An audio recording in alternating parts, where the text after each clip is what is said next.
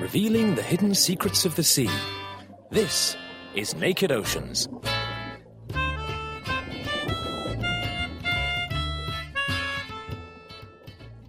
Hello and welcome to Naked Oceans. It's a year since we first took the naked scientists beneath the waves and ventured into the marine realm, so we're taking a look back to bring you a one hour special featuring some of our favourite bits from the last year of marine science and conservation. We'll be calling in on coral reefs, the deep sea, and revisiting one of my top favourite moments when I heard about a seahorse surgery. You've been operating on seahorses?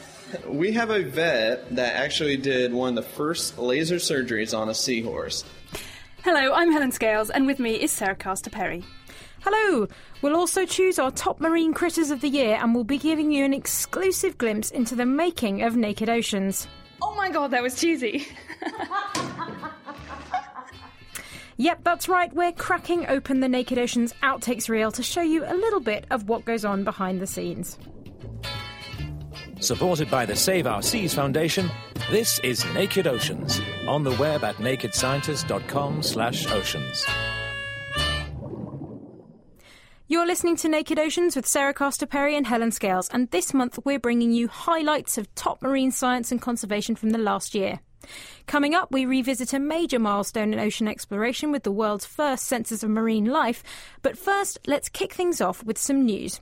Helen, why don't you start us off? Okay, well, for as long as there have been man made boats and ships, there have also been marine hitchhikers that have grabbed a ride, sticking to hulls and causing all sorts of trouble by increasing drag. Well, barnacles are the biggest problem when it comes to marine fouling, and now scientists have uncovered the gene that stops them from settling on surfaces, painted with a potential new anti fouling agent that's being trialled in the EU. It's a veterinary sedative called medetomidine.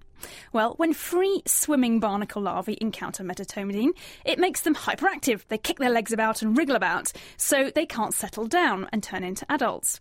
And when they swim off, the effect reverses, so the larvae just happily swim off and settle somewhere else, but not on a boat, and that's the key thing.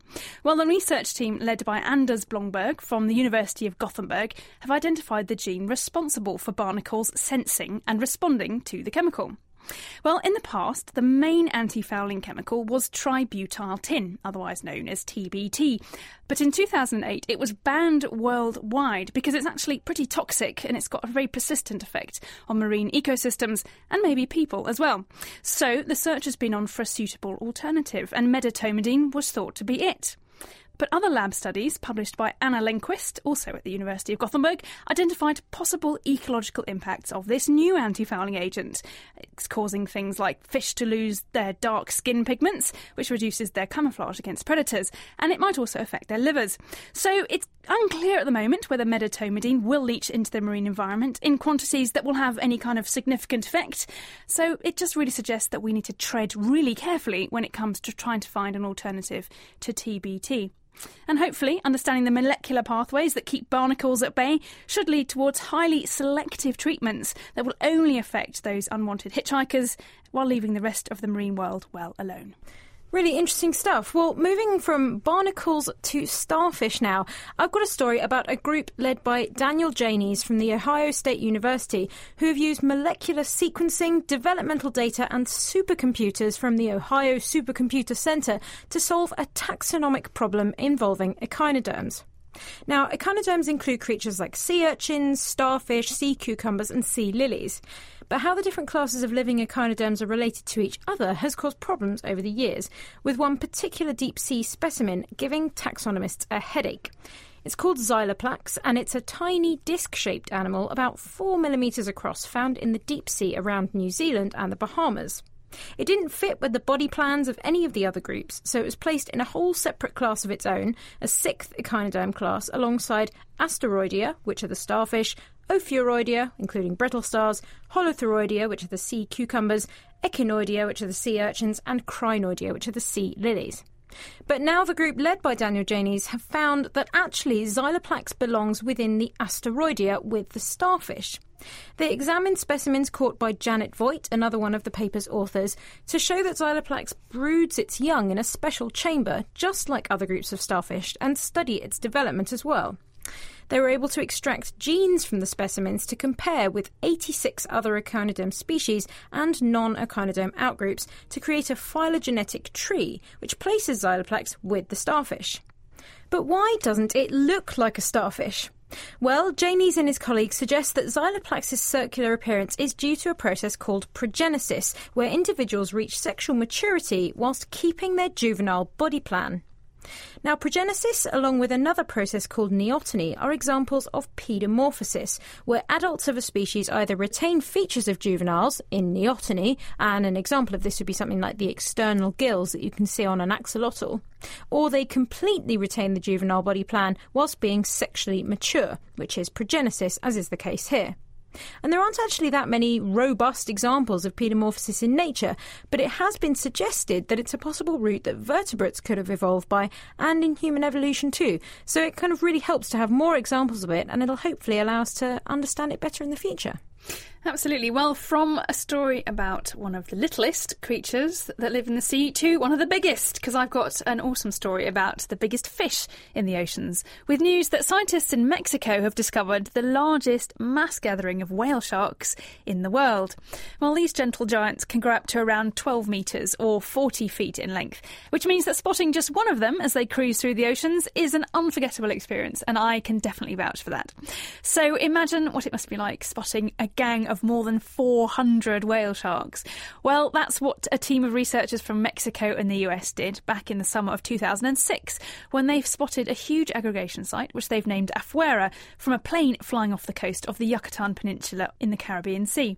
And since then, they've been back each year to carry out studies from the air and in the water to try and figure out what's going on. And in 2009, they spotted the largest aggregation ever seen to date, of 420 whale sharks in an area covering just 12 square kilometres. Well, the big question about these big fish is why do they do it? Well, when any group of animals gather together en masse like this, there's really only two possible explanations sex or food. And in this case, for the whale sharks in Afuera and elsewhere, where other smaller aggregations form, it turns out to be usually the latter. Well, I've seen whale sharks in Ningaloo Reef in Western Australia, where they gather to feed on the spawn of coral reefs, which undergo these mass spawning events. And at another aggregation in Belize, whale sharks are after the eggs of dog snappers, which also spawn in big aggregations. At Afuera in Mexico, the research team sieved the sea for plankton and found that it was awash with fish eggs. And using DNA barcoding, they found that this was actually a species of tuna called the little tunny. Now, these eggs come packed with fats, making them superb whale shark food. And it's thought that that's exactly why the whale sharks turn up, because they feed on these tuna eggs. And it's thought that the reason the tuna show up and spawn in this spot is thanks to the upwelling along the coast that injects a pulse of nutrients into the ecosystem. Well, there's another smaller aggregation close to Afuera that we've known about for a couple of years, and that's recently been protected by the Mexican government. And that one already draws in flocks of tourists who, quite understandably, are keen to swim with the biggest sharks in the ocean. Well, researchers are a little bit worried actually that um, you know problems could be caused with collisions between sharks and high speed boats and with all this tourist activity you know we, we just have to keep an eye on what's going on. And they're calling for swift action to protect the animals in this new extraordinary natural event. So hopefully they'll be still there for generations to come. Um, and if you want to read about the amazing discovery of the Afuera shark aggregation there's an open access paper in the journal PLOS One. Um, and there's also a fantastic picture there of uh, of this aggregation from the air, and it, it, just looks like a collection of ants. There's so many of them. And we'll put up a link to that on our website, where you'll also find information about the other aquatic stories from this week and lots more. That's at thenakedscientist.com forward slash oceans. Making waves about the underwater world. This is Naked Oceans. You're listening to Naked Oceans with Helen Scales and Sarah Castor Perry. A major landmark in ocean science was reached in October 2010 with the completion of the world's first census of marine life. It was 10 years in the making, involved hundreds of scientists all across the globe who joined forces to take on the enormous challenge of discovering as much as possible about the abundance, diversity, and distribution of life in the oceans. Sarah and I went along to a special conference in London that celebrated the achievements of the census. To find out how the whole thing got started, we chatted to Jesse Ausubel from the Sloan Foundation about a very big idea he had a little over 10 years ago. On July 2nd, 1996, a deep sea expert uh, named Fred Grassle walked into my office and said, I think something big needs to be done for marine life, for marine biodiversity. And he said, obviously, that's because overfishing and pollution and problems, but also because so much remains to be discovered. He had published an estimate that there might be between 1 and 10 million forms of marine life. And so I said, Well, Fred, give me a list of what's actually known today. And he was embarrassed. He said, I can't give you a list. We don't have one. And I said, But people have been doing marine biology since Aristotle for 2,500 years. How can you not have a list? There must be a textbook with a list of all the forms of marine life. And he said, well, you know, the sponge people have their lists, but they don't always agree with the corals people, and they don't talk to the anchovy people, and the anchovy people don't like the tuna people, and the tuna people don't like the shark people because sharks sometimes attack tuna. So, so he said, you know, there, there's a lot of information, but it, it's just not organized, and most of the ocean's unexplored. So, so we talked for about an hour and a half, and at the end of the hour and a half, we had the idea to have a big observational program in which we'd have hundreds of expeditions and really try to get better, real information, observations. And Fred also had the basic idea, he said, but we have to have a common database. So the anchovy people and the sea star people and the herring people can't all just go off in different directions. So we really want to know everything. So we both thought the idea was wonderful. And we went off in separate directions and started talking to our colleagues about it. And most people said the idea is wonderful, and most people said the idea is crazy. Some of them said it's romantic. Some of them said it's impossible.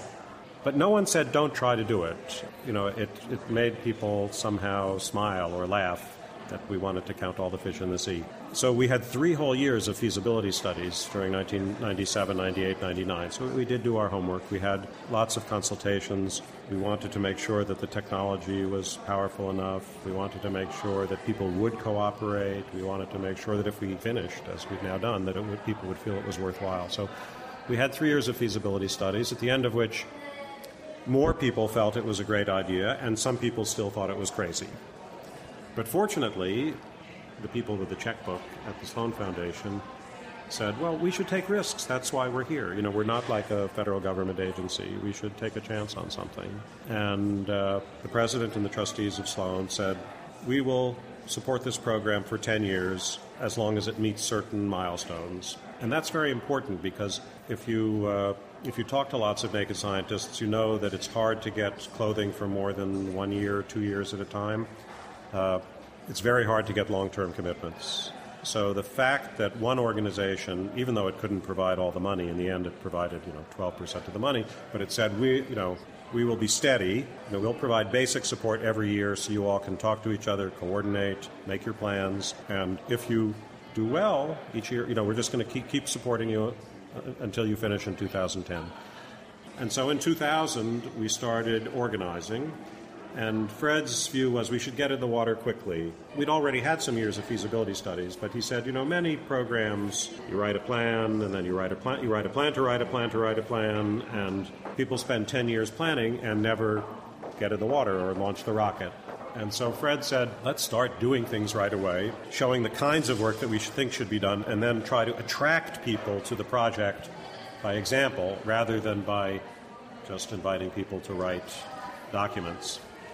And so we started right away in, uh, in uh, immediately in 2000, 2001 with some expeditions in which we tried to again show that we were we were interested not only in the squid but lots you know but we were interested in what lived on the bottom and we were interested in seabirds and all of the different forms of marine life and people became enthusiastic in the end almost everyone participated even though you know we never we never went out and dragged people in, but people, it was a kind of voluntary Noah's Ark. So the abyssal plains people and the seamounts people and the reefs people, they just kind of started to come to us and say, well, we want to be part of this. And uh, it grew, and by 2004, 2005, we basically had all the different habitats and the different species represented.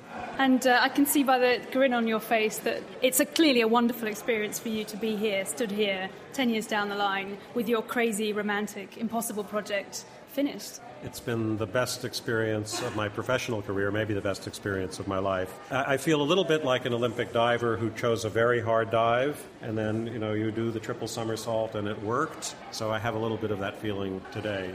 So I'm, I'm very proud, and what we've, of course, I'm proud because what we've done is important. Also because you know, it's not easy being a fish these days, and uh, we should be a lot more sensitive about uh, how we treat life in the oceans. Jesse Ausubel, the co founder of the Census of Marine Life, telling me, Helen Scales, about how the whole grand project got started. We really did have a fantastic time at the Census conference, and not just because of lots of champagne. Uh, it was great to meet so many scientists who've dedicated themselves to studying the ocean, from people using DNA barcoding to identify tiny critters to those tracking the global migrations of ocean giants like sharks and whales. And we got to meet one of our absolute heroes, the legendary explorer Sylvia Earle. Here's what she had to say about the census. It's been said several times, and I'll say it again. This is a wonderful beginning. Ten years is a long time, and it has set the stage for whatever follows.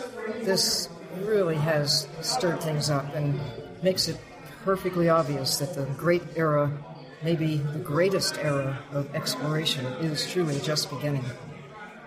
Some think that it's all over, that we have to reach skyward to find new frontiers, and of course we can find them there. We need to do that. But mostly, we need to get to know this part of the universe, this part of the solar system, this place that keeps us alive.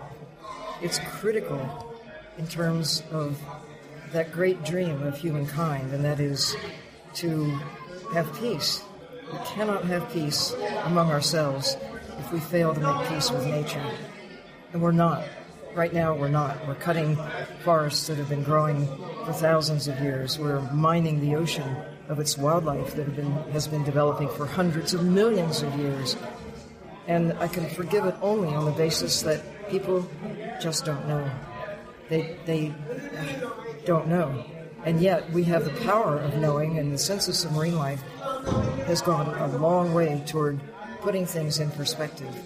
That not only have we just begun to get to know this ocean planet and to appreciate that our lives are dependent on the ocean and the creatures. It's not just rocks and water out there, it's a living system. It gives us oxygen, it grabs the carbon out of the atmosphere, it drives the food webs, drives not just the carbon cycle and the oxygen cycle, but the water cycle. It's where 99%, 97% of the, water on the planet is. And without the ocean, no rain, no water, no life. We absolutely are dependent. We are sea creatures every bit as much as those magnificent numbers of individuals that the Census of Marine Life has been cataloging and celebrating at this occasion. That was the wonderful Sylvia Earle, pioneer of deep sea exploration. She spent thousands of hours underwater and still holds the record for walking on the seabed deeper than anyone else after she ventured down 400 metres inside a diving suit called Jim back in 1979. That is pretty impressive, but 400 metres is nothing compared to the depths that we can now explore thanks to manned and unmanned deep sea subs. The deepest manned dive went nearly 11 kilometres down. But there's a whole host of challenges associated with being several kilometres below the ocean's surface, both for the research vehicles and if you're one of the marine creatures or microbes the vehicle has been sent to collect. I went to Scripps Institution of Oceanography to speak to Professor of Marine Microbial Genetics, Professor Douglas Bartlett, and engineer extraordinaire Kevin Hardy to find out more. Here's Professor Bartlett. There's so much diversity of of microbial life in the ocean in general and especially in the deep sea. And we just don't know a lot of what's there. So there's all this biology that's just waiting to be explored. And so we have been taken up with that. I have been uh, told of this quote that came out of the Census for Marine microbial life that there's the equivalent of I think it's something like 35 full grown African elephants worth of microbes for every man, woman, and child on, on the planet. And most of those microbes in the ocean are in the, in the deep ocean, maybe not in extreme deep ocean environments, but, but found at depth. And so there's a lot of diversity of life down there. We're interested in the adaptations of microbial life to deep ocean settings because they're so different. They're dark the way microbes get nutrients in the deep ocean is very different from that in surface waters. They're adapted to low temperatures as a rule, and they're adapted to high hydrostatic pressure. And it's this last parameter, high pressure, that we've really been focusing on. And it would be wonderful to be able to get those organisms into culture to more easily do biochemistry and genetics. It'd also be useful to, to look at their genomes and do culture independent molecular analyses and to look at processes like CO2 fixation and other biogeochemical cycles. So, if you look at something like a bacterium or an, a microorganism, something that's very small, do they face different challenges from the high pressure than something like a larger bodied animal? The general problems that a microbe would face would be very similar to the cells of, of any organism, an invertebrate or a vertebrate. It all has to do with high pressure influences on volume changes of equilibria and of activation. So biochemical processes are very different under high pressure, and all organisms are going to face that issue. And so, how do they get around these issues? What what adaptations have they come up with that help them solve it? The most well studied adaptation has to do with membrane lipids. The membrane lipids of deep ocean organisms, fish to bacteria, are loaded with highly unsaturated fatty acids, and that's critical to keeping the membrane in the right physical state, a semi liquid state, so that it can function for transport and for energetics and for other processes. So, how exactly do you go and retrieve samples of these things? Is that what you do? You go and then you bring them back and study them in the lab? Do you ever, I guess, you can't really necessarily study them in situ because you just kind of look at them and you think, I don't really know what's going on there. Yeah, it's hard to, to, to, explore microbial activities and processes in situ, but that's a, a growing area of development in the ocean sciences that is coming up with more autonomous instruments that allow you to go where you need to go and to measure those parameters that you'd like to measure. But what we usually do is we work with an engineer here at, at, Scripps who comes up with these wonderful untethered toys that can be deployed from relatively small ocean craft and sink all the way down to the deepest ocean uh, depth and can be used to collect water samples and mud and um, to to collect animals using baited traps and things like that. And after a prescribed time, we'll release their ballast close the doors of whatever it is that they're sampling, seawater or animals like crustaceans, and come back up to the surface. And we get those samples at the surface, and then we process them. So far, it's been it's been valuable. We've been getting new kinds of microbes. In some cases, not just new species or, or, or genera of microbes, but even new subphyla and phyla of microbes coming up that hadn't been cultured previously from deep ocean environments. And finally, I spotted earlier that little tiny polystyrene cup on your windowsill. Is that something that was taken down in one of these little unmanned subs? What a great question. Um, you know, I don't even remember where this came from. Uh, it either came from one of those small untethered instruments, or it looks like in in this case it came from a, a dive with the Alvin submersible. I and so that probably went down just a couple kilometers in depth. But some of these instruments that we deploy have been used at depths uh, as great as nine kilometers or so. So, I mean, this is, I'm, I'm guessing it was once a sort of normal sized polystyrene cup, and it's now sort of the size of a very small egg cup. It's an illustration of the pressures that we're looking at, I suppose. it, it is, it is. Uh, this is a perfect example of how high pressure promotes volume decreases, and it does that to a styrofoam cup At high pressure, this, the styrofoam cups get compressed to something like ceramic and greatly decreased in size. So I suppose that is a great illustration of the problems that microbes like that face in the deep sea. It is, and, and also for people who want to deploy instruments in the deep ocean, because everything has to be designed so that it can cope with high pressure. So pressure housings are necessary for, for every component of equipment that gets deployed down deep, and whether it's a, a manned submersible or an autonomous instrument or some cabled array, it all has to be pressure resistant. Well, speaking of taking stuff down to the deep ocean and how exactly we go about looking at all the, the microbes and all the life down there, we're now joined by Kevin Hardy. Kevin, hello. Hi. So I, I hear that you have quite a lot of exciting gadgets and instruments that you might be able to show us. We have some of the tools of science that get us down to the deepest ocean depths, so just across the hall. Let's go, let's go. Wow, this is quite an exciting room full of gadgets and big yellow spheres. What, what exactly am I looking at here?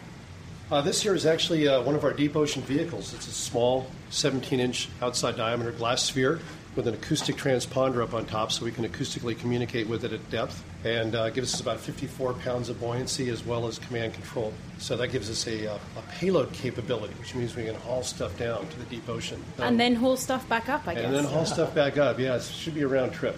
So we have uh, one of our frames right here. We actually try to use uh, fiberglass uh, reinforced plastic, FRP, because the water weight is so much lighter. And then we attach uh, plastic bottles onto here. So even though it looks large. Underwater really weighs nothing, so we can carry uh, large volumes of water back to the surface. Well, it's quite noisy in here, so should we should we take a couple of your exciting gadgets back to the office and we can we can have a look at them sure. in, in more depth, as it were. Oh, fantastic pun there.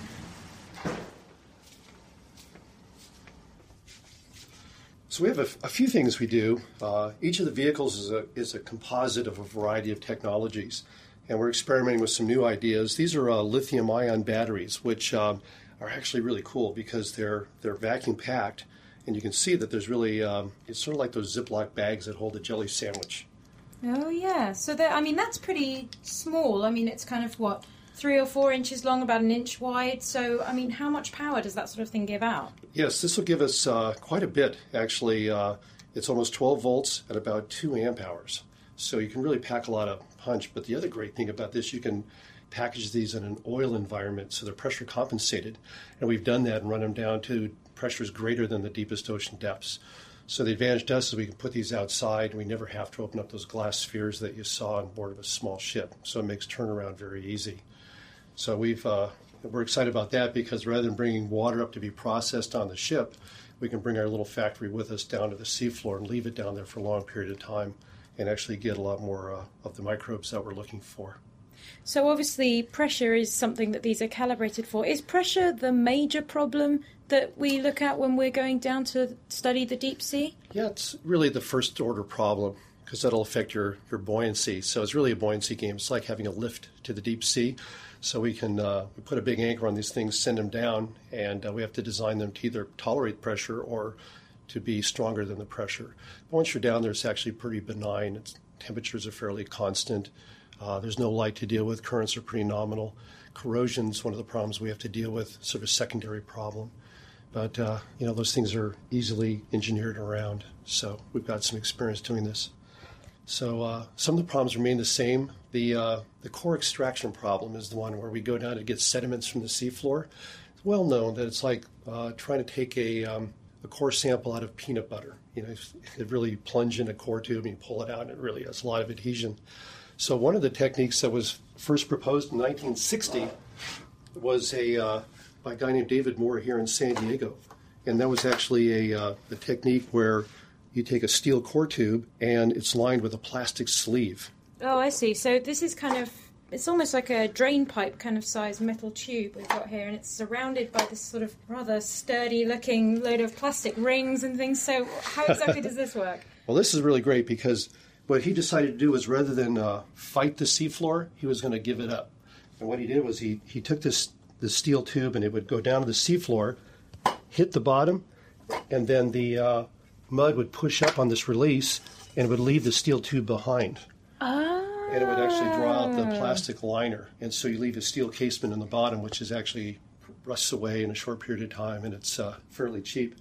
That works out actually pretty well, especially for free vehicles where you only have a limited amount of buoyancy. So I guess it's one of the problems is it's not just being able to get the sample into your machine, it's being able to get the machine off the seafloor again because I guess it's kind of like getting stuck in that goopy mud at the beach where you get your feet stuck and you can't get out and you're sort of making that sort of splatchy noise, but you're obviously under so much pressure under the sea as well. So I guess it's kind of a bit of a problem. It is.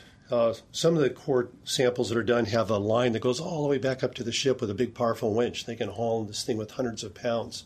But with the free vehicles, which are really just uh, remote vehicles that go down on their own, all you have on board is the uh, the buoyancy you have, which might only be you know on the order of 40 or 50 pounds. And so we had to become a little more clever about how to get our, our vehicle back.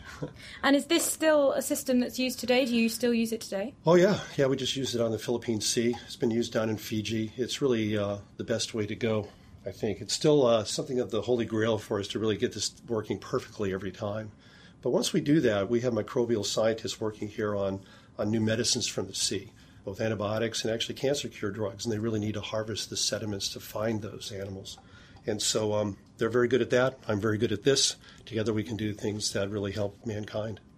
And we're talking about all these un- untethered, unmanned vehicles, but have either of you ever been down inside something like the Alvin submersible, where I guess you kind of you're packed into those tiny little room? Have either of you ever been down in one of those? I have. I've been down on a few dives in the Alvin, and it's a wonderful experience looking out that porthole. And in my case, we were looking at cold seeps off the northwest coast of, of the United States. Beautiful trip. Um, it's cramped in there, as you indicated. That you know, three people crammed in in an uncomfortable position. Everybody trying to look out a porthole window. And there are real advantages to being right there when it comes to sampling and thinking about the science that you're going to do. And I've been down in uh, a couple of smaller submarines, not the Alvin, and it's quite an experience, a first-hand observation. Roger Revelle, our former uh, director, uh, once said that instruments will only see what you tell them to look for. So if you're measuring temperature, that's what you get. So, so uh, having the human eye behind uh, the porthole is really, really pretty nice. Uh, the great thing about free vehicles, unmanned vehicles, is their persistence. They can stay down there quite a long time, two years perhaps. You know, if you want to let them study, you know, the entire annual cycle of the deep ocean, you can do that. Uh, whereas uh, manned vehicles, their great advantage is the human eye and their mobility. Uh, we're picking up some more uh, mobility with AUVs, which are good for like a first order solution to survey a large area. Um, but I think still that there's quite a bit of opportunity for man observation down deep. You definitely see them as a, a complementary pairing of manned and unmanned, not a kind of in the future you think we'll still see both types? Yeah, agreed. You definitely think so. It's going to be a combination. I mean, I guess because you're developing technologies to do with sending these instruments down there from a personal design point of view, do you feel that the sort of things that you end up working on are going to be for manned vehicles or unmanned vehicles? Well, I think there there are crossovers, like a Venn diagram where they apply to both. Uh, certain things work better in a manned vehicle. Other things I think work better for unmanned vehicles. But I think my de- my head is definitely underwater, and I think you know once you've been there and and you live in that 3D world, uh, it becomes easier to be an engineer to design for that. So I think it's really an exciting place to be. It's a whole other planet, it's a whole other Earth. Things happen there that don't happen topside, spreading centers, subduction zones, all sorts of weird and strange animals, many of which we've yet to find. Every time we go down with a camera, we find something brand new. With samplers, we find something brand new still a remarkable place to go. That was Kevin Hardy, and before him, Professor Douglas Bartlett from Scripps Institution of Oceanography. I'm not sure how keen I personally would be to go down in something like the Alvin sub. How about you, Helen? Yeah, I'm kind of torn. A bit claustrophobic, but also it would be amazing, wouldn't it, to see all the life down there and just just to be in the deep sea and to know you've you've been there, and it, it would be fantastic. But uh, so far, no one's offered, so I haven't actually had to decide on that. Yeah, I think I think it's definitely a, a toss up between scientific excitement and personal fears of being underwater and claustrophobia. I don't know. Well, if you'd like to hear more from Douglas Bartlett and Kevin Hardy, there's a longer version of that interview at thenakedscientist.com forward slash specials. Are there really plenty more fish in the sea? Find out with Naked Oceans on the web at nakedscientist.com slash oceans. You're listening to Naked Oceans with Sarah Castor Perry and me, Helen Scales. And this week we're taking a special look back at the last year in ocean science. Coming up, we'll be asking a host of top marine experts if they were a marine critter, which would they be and why? But first, there's no hiding the fact that some of my most favourite marine animals are seahorses. I paid a visit to the Mote Marine Laboratory in Florida where I met up with Sean Garner, who runs Mote's Seahorse Conservation Project. He introduced me to his seahorses and taught me a thing or two about these beautiful creatures, which, as Sean says, are the coolest animals in the world. This is a laboratory that's on exhibit to a public aquarium. 300. In fact, we can see people walking by now. They're peering in through the window. Waving, yes. Um, so education is key. We want to show children and adults seahorses because it is the coolest animal in the world. I'm glad you agree with me on that. There's no other animal that looks has a head like a horse, eyes like a chameleon, pouch like a kangaroo, tail like a monkey, and it's a fish that has the only true male bird. That is the coolest. But the really main thing about this laboratory is breeding seahorses, learning how to do it, and sharing that information with other facilities so that they can breed seahorses. But we're breeding them for other zoos and aquariums around the country so that they don't have to collect from the wild. That's great. And so, how long will you keep seahorses here um, before you send them off to other aquariums? We wait um, for about six months. Uh, eight months is ideal when we ship, and we ship all around the country and hopefully around the world sooner or later. How do you send a, a seahorse? You send them by plane, I take it?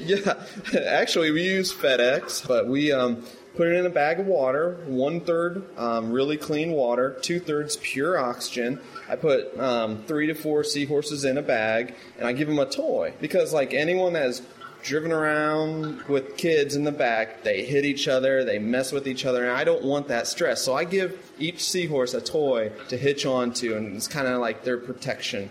Um, and then they're triple bag, put it in a styrofoam shipping container, and then there's a heat pack or cool pack, and we ship them overnight.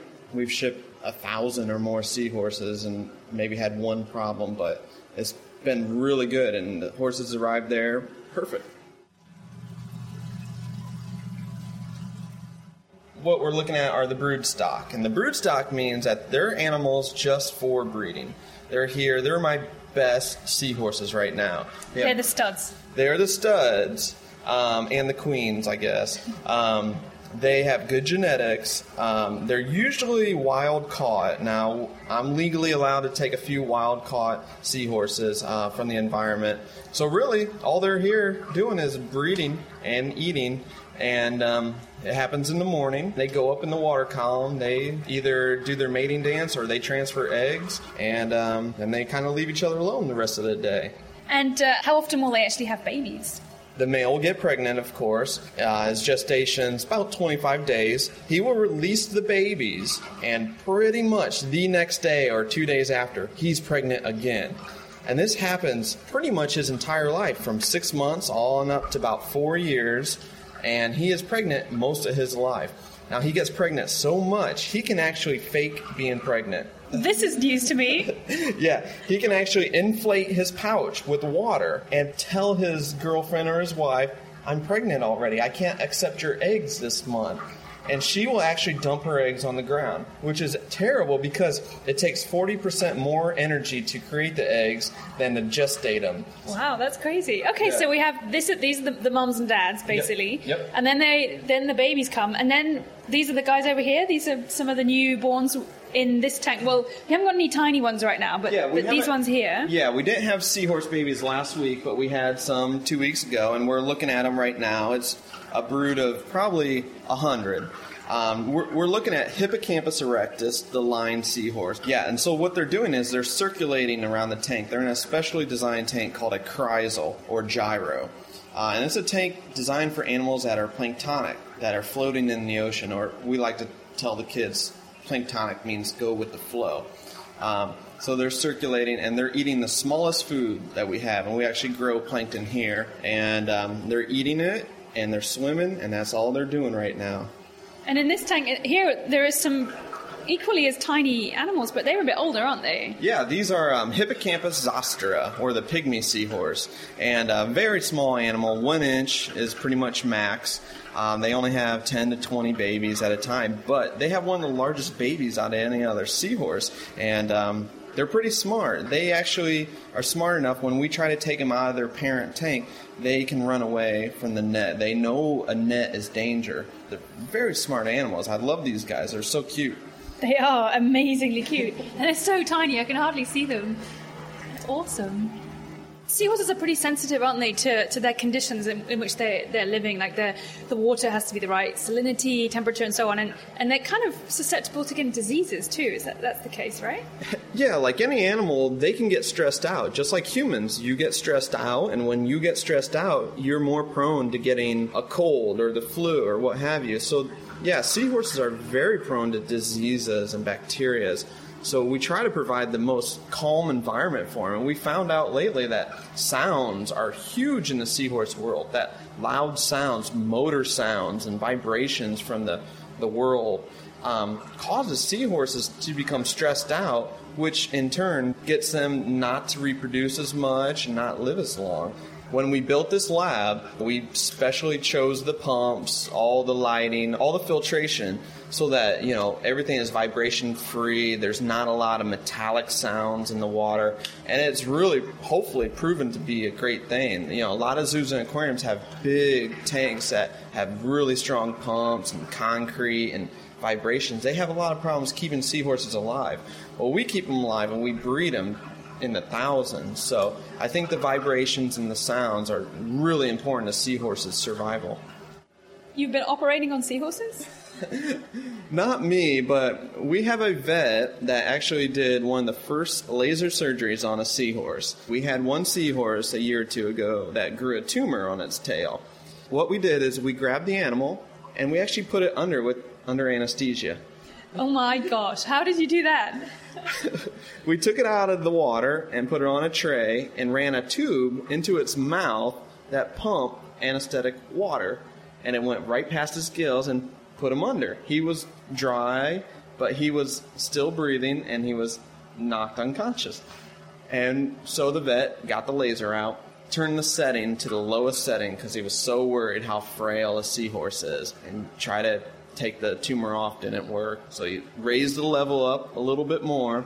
No go. He had to raise the level up so high as the same as turtle shells, and then he was able to take the tumor off and so we took that seahorse and put him back in his regular water. He woke up and he survived another year or two after that. It was, it was amazing. It was so neat. That is very cool. Seahorse Hospital, here we are. yeah, we'll do anything to keep them alive. It's important. There you have it laser surgery for seahorses. That is really pretty crazy stuff. Well, in recent years, we've gotten a whole lot better at keeping seahorses and breeding them successfully in captivity. And projects like this at Mote Marine Labs are really doing a great job of educating people about seahorses and at the same time helping to reduce our impact on them in the wild. That was Sean Garner, seahorse guru from Mote Marine Laboratory in Florida. Well, speaking of breeding, when it comes to reproducing and passing on genes to the next generation, there are various challenges that marine animals face. Finding a mate in the big, wide oceans is one problem, but what about those sea creatures that are stuck in place on the seabed? The corals that build tropical reefs have evolved a particular strategy for this, and the results can be quite spectacular. Someone who's witnessed coral reef sex is James Guest from the National University of Singapore. It's a pretty spectacular event. Typically, you only see it at night time.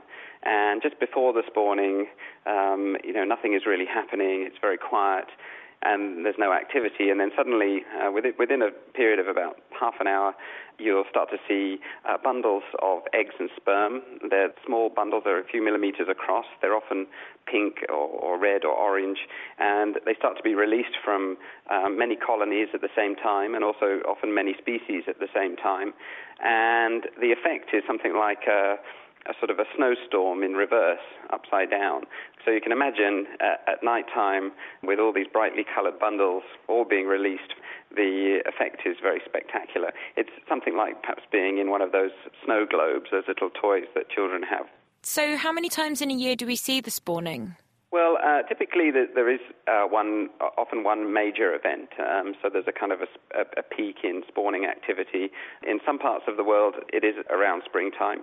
Um, however, there are other spawning events, and, and not all the corals go off at one time. Some individual species and some colonies will go off more than once in a year. And how on earth do the corals manage to coordinate to make sure they all spawn at the same time? Um, it's still a, a bit of a mystery exactly how they do it, but basically it must be at two levels. So, so at one level, the uh, the corals must have some internal clocks that certainly run on a daily rhythm, so what, what we call circadian clocks.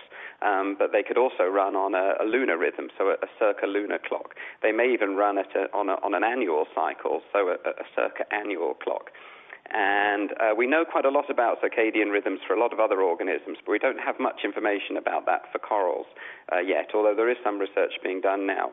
But then on another level, there's also the environmental cycles. So the, the internal clocks that the corals have um, must be sort of entrained by these environmental rhythms. So the, the environmental rhythms kind of keep the clocks in check. And once they've all spawned and their eggs have been fertilized and started to develop, I suppose they face challenges like avoiding predation and finding a suitable surface to settle on. But what other potential difficulties do the coral larvae and the young polyps face? On top of all the uh, natural challenges that they face, there's the um, addition of the, the sort of human impacts that almost all coral reefs around the world now are feeling. Uh, I mean, aside from climate change, uh, many reefs are, are, are experiencing very high um, sediment levels because of land reclamation, and coastal development, and so on. So um, excess sediment uh, sort of falling on top of a small coral polyp can very, very quickly smother it. Um, another problem uh, is overfishing. So many reefs around the world have lost the big herbivorous fish, which do the job of cleaning the, a lot of the algae off the reef, the macroalgae, seaweeds, and so on. And again, when coral spat have to sort of compete for space with algae, often the coral spat won't do as well, and so that's a big challenge for them. And then added on top of that, there's the bigger problem of, of climate change. There's not really much known about how climate change is affecting the coral reproduction we know quite a lot about how it affects adult corals, and of course, it's having a big effect because we're seeing lots of corals that are bleaching. That's when they, they lose their symbiotic algae, and if they don't recover them relatively quickly, they tend to die. That the few corals that are left, uh, they're not going to have so many individuals that they can mate with.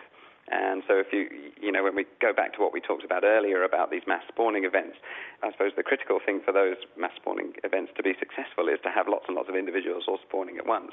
But if the sort of critical mass of corals has suddenly dropped drastically, as you can imagine, the, the chance of successful reproduction is going to be much, much lower.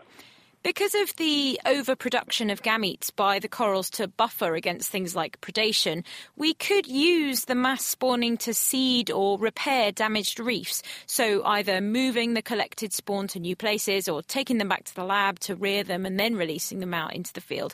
Uh, how would that work?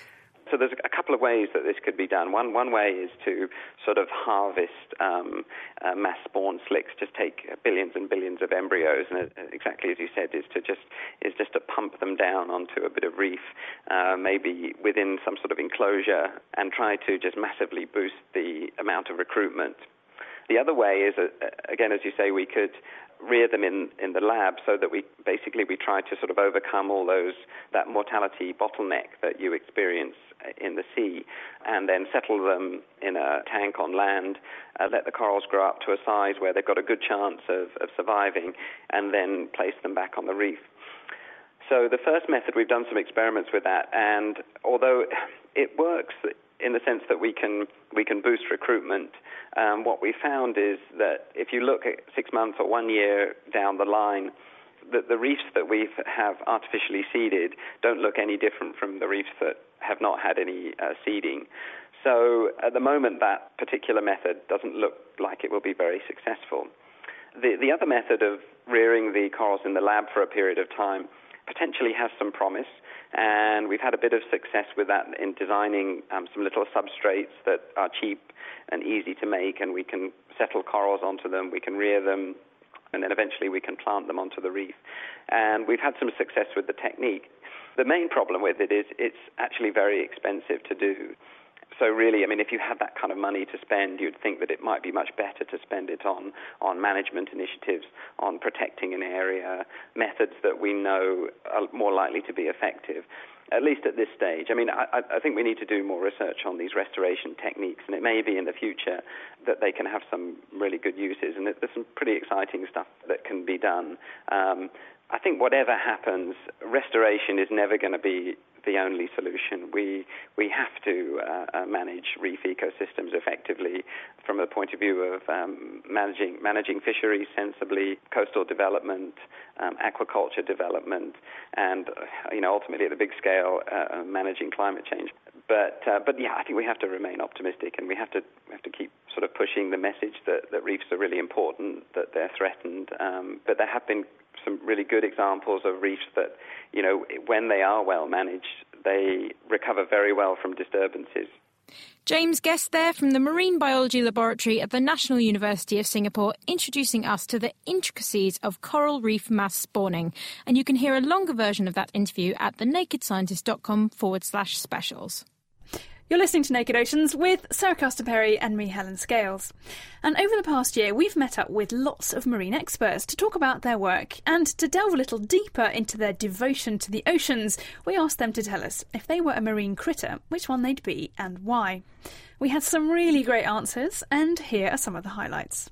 I'm Greg Rouse. I'm a professor here at Scripps Institution of Oceanography. I'm Carl Safina. I'm an author and president of Blue Ocean Institute at Stony Brook University. My name is Mark Baumgartner. I work at the Woods Hole Oceanographic Institution. Hello, my name is Nancy Knowlton, and I'm a marine biologist at the Smithsonian's National Museum of Natural History. My name is John Bruno. I'm a marine ecologist at the University of North Carolina at Chapel Hill. My name is Boris Worm. I'm a marine biologist working out of Dalhousie University in Halifax, Nova Scotia, Canada. And if I had to be a critter, I would choose Osedax, which are bone eating worms. And if I were a marine species, I would be a sea urchin. I would be a brown pelican. I would be a deep sea animal for sure. I'd be a Caribbean boulder star coral. And the species that I would like to be is a bluefin tuna. I would be a North Atlantic right whale. What's amazing about them is that the the ones that initially settle are all females. So it's females who dissolve and eat the bone. Any new babies coming in are taken by the females and made into little dwarf males. They don't live that long, I don't think.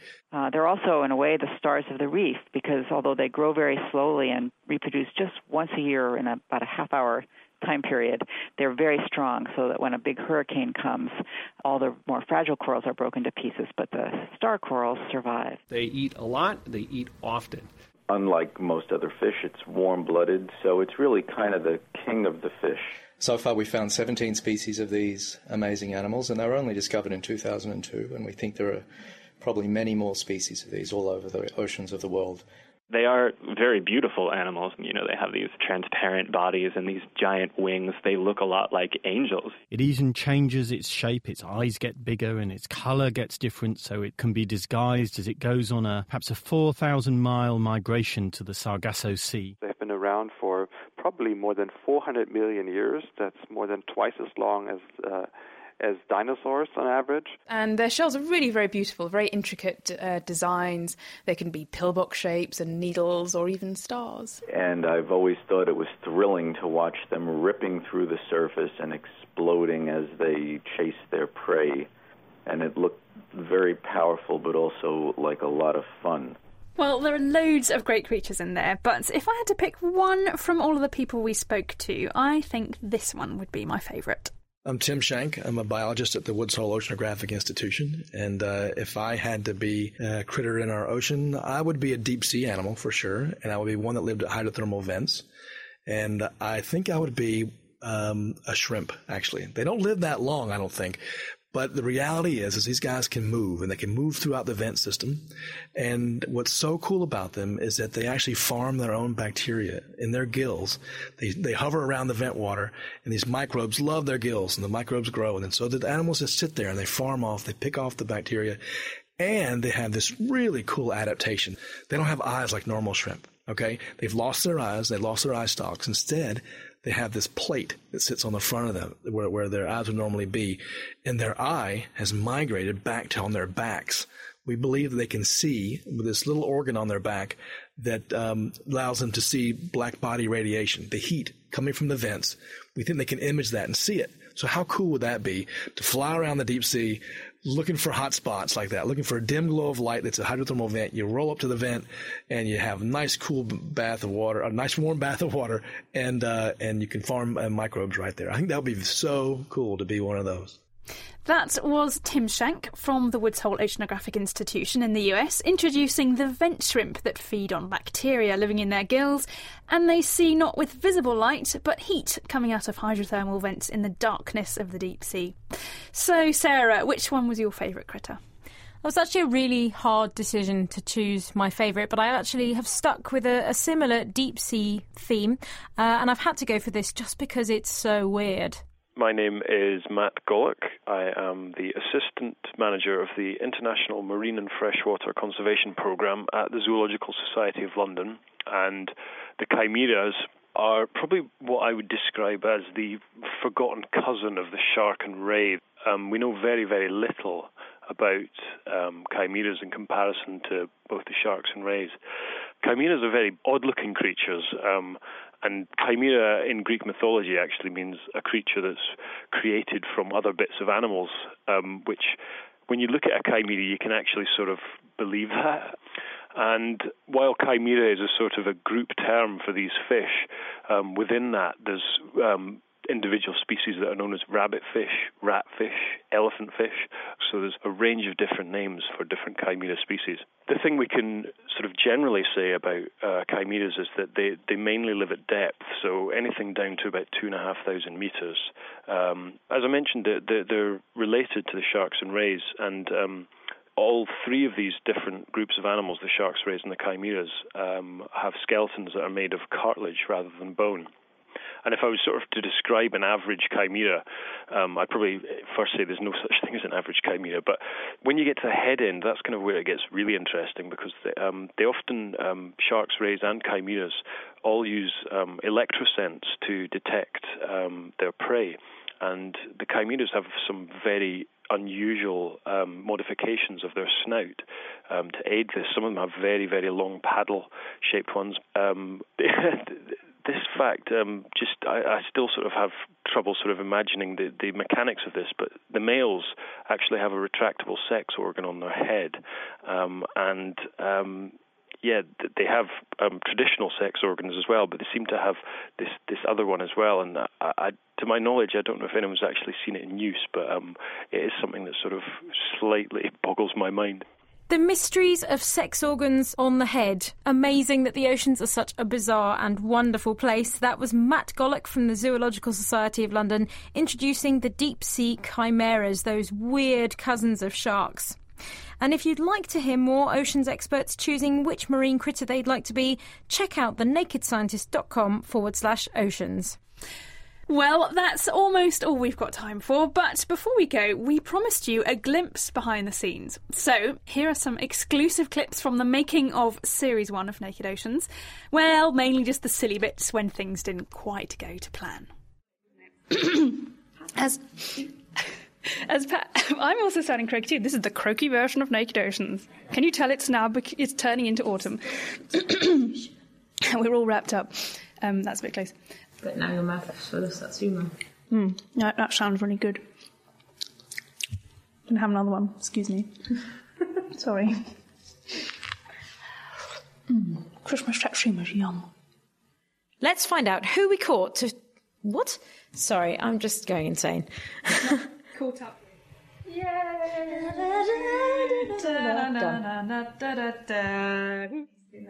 Should we just carry on? Oh, I need a news story. Okay, let's do some news. okay. Okay, we're going to wait for that noise to pass because that's quite noisy. Whatever it may be. Now, free. Sorry, a bit of squishy there. Let's just take that out. Mm-hmm.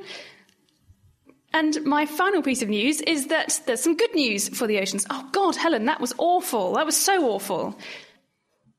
Fantastic stuff. La la.